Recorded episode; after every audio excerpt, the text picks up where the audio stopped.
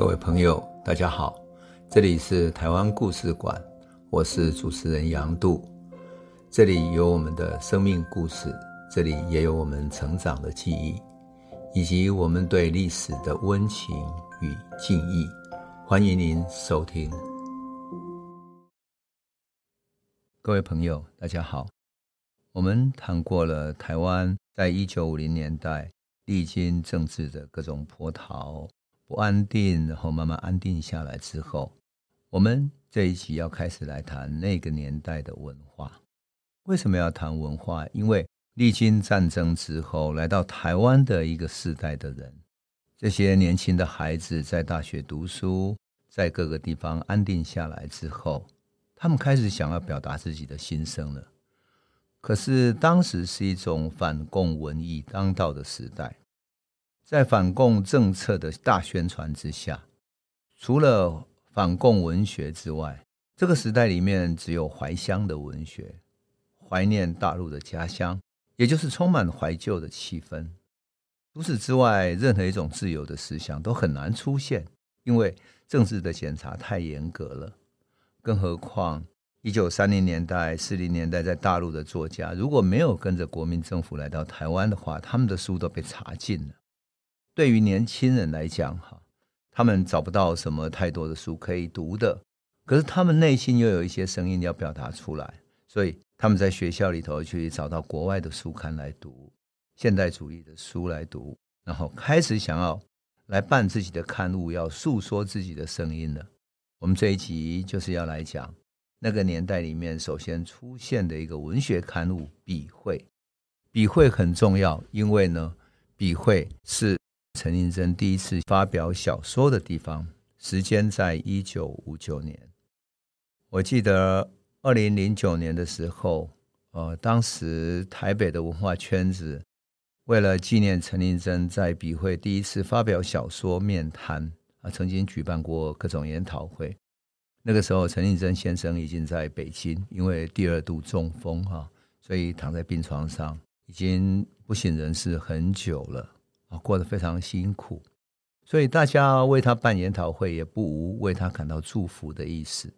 那一年，我有参加那场研讨会，我想到五十年前青春时期的陈映真第一次写下面瘫，发表在当时《笔会》杂志上，那是何等的有意思的一件事情。因为年轻的人什么都不懂，就只有一种。文学的心声，内心的不平之气要发出来。那么，我们就来讲讲笔会的故事。笔会主要有一个人物，就是郁天聪。郁天聪先生，他在大学二年级的那一年，也就是一九五八年那一年，他的姑丈任卓轩把他找去了，跟他说：“天聪啊，你爱写文章，我们有一份刊物让你来办，行不行呢？”呃，郁天聪是一个抗日烈士的遗族。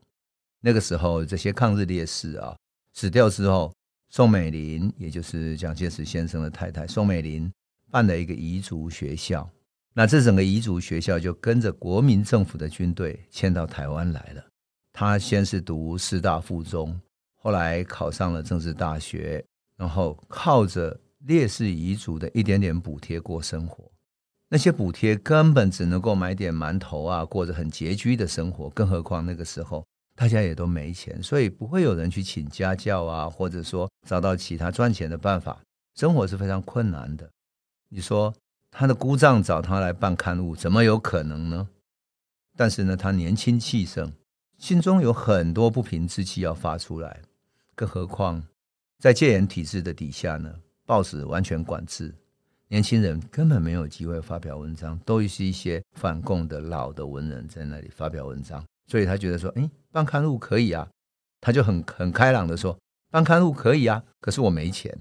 郁天聪是一个很直率的人，我跟他是老朋友了哈，所以我曾经在一个采访作家的为文学朗读的节目里面采访过他，他真的非常直率，非常开朗啊，他直接回答。任卓宣就说：“办刊物可以啊，可是我没钱。”他姑丈说：“那钱的事情，我来想想办法好了。”他的姑丈任卓宣原来是个共产党员，后来转投到国民党，变成研究马列主义、三民主义的专家。他有一个很有名的笔名叫叶青，出版过一些书。来到台湾以后，他跟中国文艺协会办了一份反共的文艺刊物，叫《笔会》。会就是我们讲外汇存底的那个会，笔会就是把各种笔汇集起来，所以它叫笔会。那大概是一个八开的报纸型的小刊物，就是几张这种报纸啊小刊物而已。当时任卓宣自己当发行人，可是文艺协会里面啊那些文化作家内部里面互相斗争啊，彼此的人的关系非常复杂，而且呢彼此还在报纸上打笔仗。这个任卓宣一气之下就把刊物给收回来了，他打算交给年轻人来办。这个时候郁天聪才大二哎。平常在报纸上顶多发表一点点文章，那他也没有办刊物的经验啊。可是年轻人总是有一股无畏的精神，他认为说，我只要找了一些烈士遗族的好朋友来找来，大家一起来帮忙，一定是可以的。烈士遗族里面有谁呢？有后来成名的画家刘国松，还有作家郭峰。当时刘国松刚刚从师大美术系毕业。在基隆教书，他找到一个中学先去教书，他就找刘国松说：“你来帮我设计封面好了，然后你也帮我写一些西方艺术的最新的流派来介绍西方艺术，让台湾的文艺至少有一些新的风气吧，不要都是那些老旧的怀旧的风气。”郭峰呢？郭峰到台南去了，在台南谋职教书，跟南部的一些文化人比较熟，所以。他请郭峰帮他跟南部的一些文友来约稿子、约诗啊、散文啊、小说创作等等，还有他大学的同学许国恒。许国恒学的是西方现代文学，对西方现代文学很熟，特别是现代主义、存在主义的这些流派的作家哈，他就开始把这些朋友找在一起，哇，一群年轻人就开始热血了。哎，我自己当过文青，我就知道年轻人在这里谈到怎么办一个文学刊物，那种热血沸腾，彻夜谈起来真是停不下来。这个人可以讲一个小说的故事，另外一个人可以谈一个系列诗的创作，另外一个说他未来要写作什么样的一种散文的风格。每一个文青啊，都有他自己的创作的灵魂，还有想要突破创作的一个构想。这些写作的计划如果一一实现起来，多么好玩啊！用这些写作计划来办刊物多好，更何况他们怀着理想，什么理想呢？要创造出一份跟过去的这些反共文艺刊物不同的文学刊物出来。这个时候啊，任卓贤的太太，也就是玉天中的姑姑哈，叫玉素秋。我看到这个年轻人这么热血在筹办，可是呢，再怎么筹办，他唯独缺少什么？缺钱呢？那怎么办呢？他姑姑很义气，就起了一个会，标会标了五万块钱，这五万块钱就存在任卓宣的办公室里面。他办了一个书店，叫帕米尔书店，可以让他支取作为印刷跟编辑的费用。那么帕米尔书店事实上是台湾非常重要的一个书店，因为它首先引进了许多跟社会主义相关的书。我记得我读帕米尔书店，在他。非常朴素的封面里面看到谁呢？看到克鲁泡特金的自传，看到《面包与自由》，看到社会主义思想这样的一些介绍社会主义的书，那在当时简直是不可能的。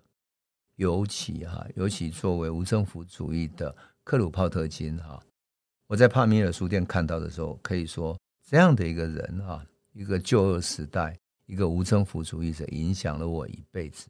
因为他乌托邦的理想，他要为平民盖医院，为平民盖托儿所，为平民办学校的那样的一种理念，真的深深感动了我。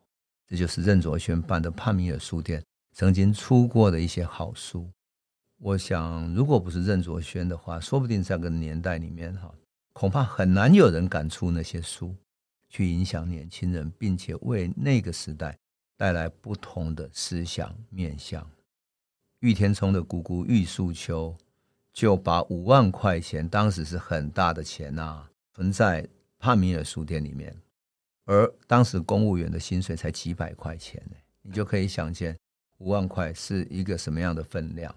那郁天聪呢，也很义气，他觉得他自己也不需要用什么印刷费用跟编辑稿费而已，所以呢，由年轻人办的全新的文艺刊物的就出现了。那喻天聪觉得，如果再用笔会这个名字怎么办呢？因为人家会觉得这笔会就是跟过去一样是反共文艺，有什么用呢？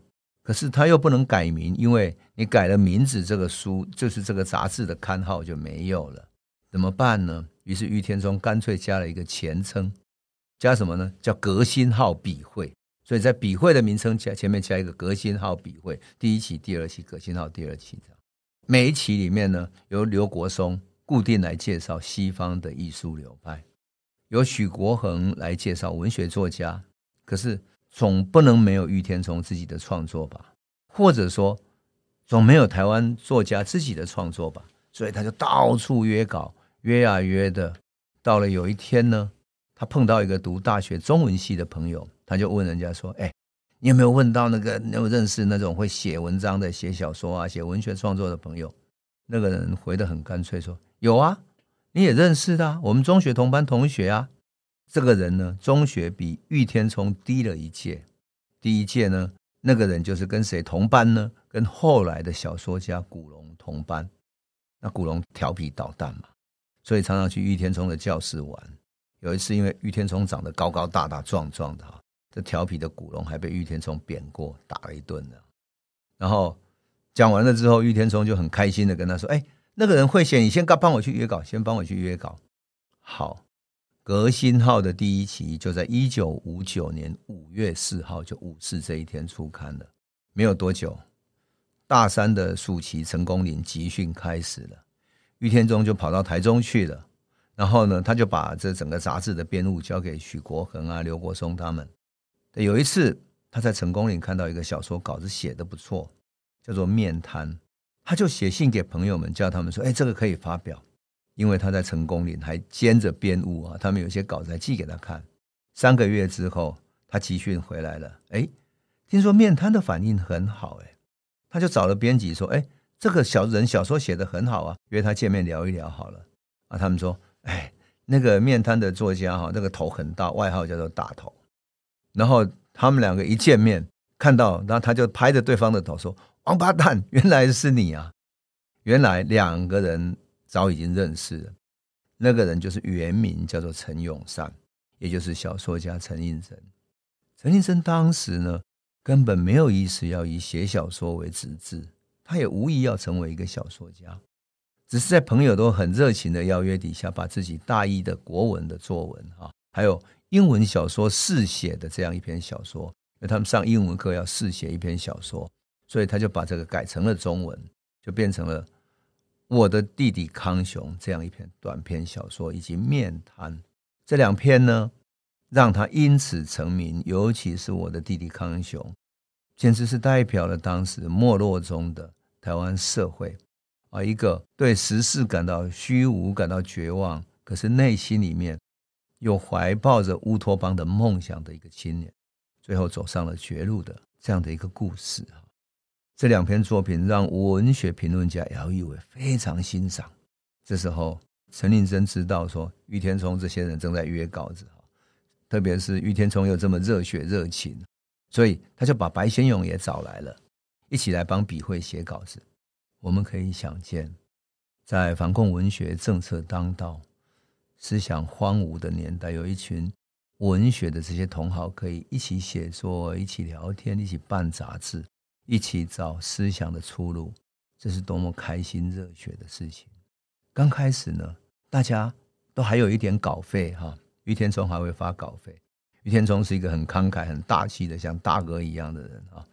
哎，几期以后经费都用完了，糟糕了，每一期杂志要出来就很伤脑筋了。于是。大家就互相约稿讨论创作，但是呢，这个一边讨论，大家还一边批评笑闹，说啊，你那个写的人物像谁啊？他后来应该什么？应该像鲁迅的阿 Q 谁谁谁怎么样？就一群人聚在一起啊，文化界的人批评笑闹，搞得不亦乐乎，非常快活的聚在一起。于天聪后来在我访问里面，他还记得哈，那时候大家都很穷，所以。他就买了一些白菜啊、猪肉啊、豆腐啊、萝卜等等的哈，就炖了一大锅然后一大锅，然后再煮一锅饭，这样大家一起吃。那个时候有一个作家叫做叶泥哈，泥土的泥，他写诗哈，也写小说。他是一个回教徒，不吃猪肉。那喻天中老师说：“你偷偷尝一块嘛，你不要管你的信仰，猪肉很好吃，你偷偷尝一块吃。”后来有人就问叶泥说：“哎，为什么玉天聪每次叫你写稿，你都乖乖交稿，又没有稿费耶？”叶宁说：“啊，你们不知道，那个玉天聪是无赖，他约稿的时候，你如果没有交，他就买一条火腿要挂在我家门口。他是回教徒，你买一条猪火腿挂他家门口，能怎么办？”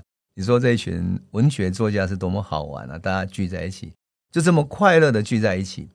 很多时候呢，他们还会相约到姚一伟的家。姚一伟那个时候呢，在台湾银行上班，他一辈子都在台湾银行上班，当一个研究者。为什么？因为他年轻的时候曾经跟一个人同名，就因为同样的名字，居然被国家安全部门给逮捕了，关了好长一段时间。就为了侦讯他，后来发现他没有事情，把他放了。姚一伟本来是非常喜欢文艺的，喜欢美学，所以他就干脆不要在外面活动了，就安心的待在台湾银行的研究室里面当一个研究者，做这些财经的小小的事情。他宁可当一个平凡的、没有名气的人。可是他一辈子几乎把他赚来的钱，全部都去买一些美学的著作，买西方美学。他研究康德、黑格尔，从苏格拉底的诗、美学、哲学，乃至于亚里士多德的诗学等等的。他研究各式各样的美学理论，一直到最新等等美国最新的一些美学作家等等。那他们就跑到姚一伟家里啊，在永和竹林路那边，因为他从事的是文学艺术理论嘛。结果姚一伟这样的一个学者哈，居然呢，他用一种很严肃的态度。拿着这个年轻作家，甚至于他才刚刚创作完不久，还热腾腾的小说或者诗，用很严肃的态度，一字一句的去跟他们分析，把它当成是一个很严肃的、非常重要的文学作品，如同世界文学一样的态度去分析他们的作品。陈映真也好，施淑卿也好，白先勇也好，他们都才是大二、大三的学生而已，可是。一个文学评论家面对他那些习作一般的作品，能够一丝不苟、一字一句的去分析评论，你想，对这些年轻创作者来讲，那是多么重要的一件事情啊！所以，陈映真后来在怀念姚一伟先生的时候，他用了一个句子，叫做他一直写到说，姚一伟其实是暗夜里的提灯人，他非常感动姚一伟先生。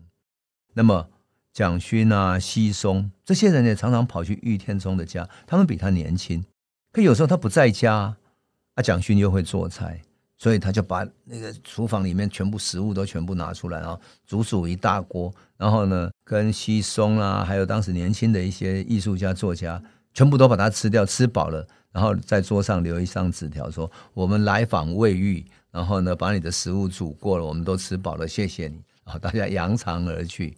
笔会从一九五九年的五月办到一九六一年的十一月，一共出版了二十四期，最后是因为财务困难哈停刊。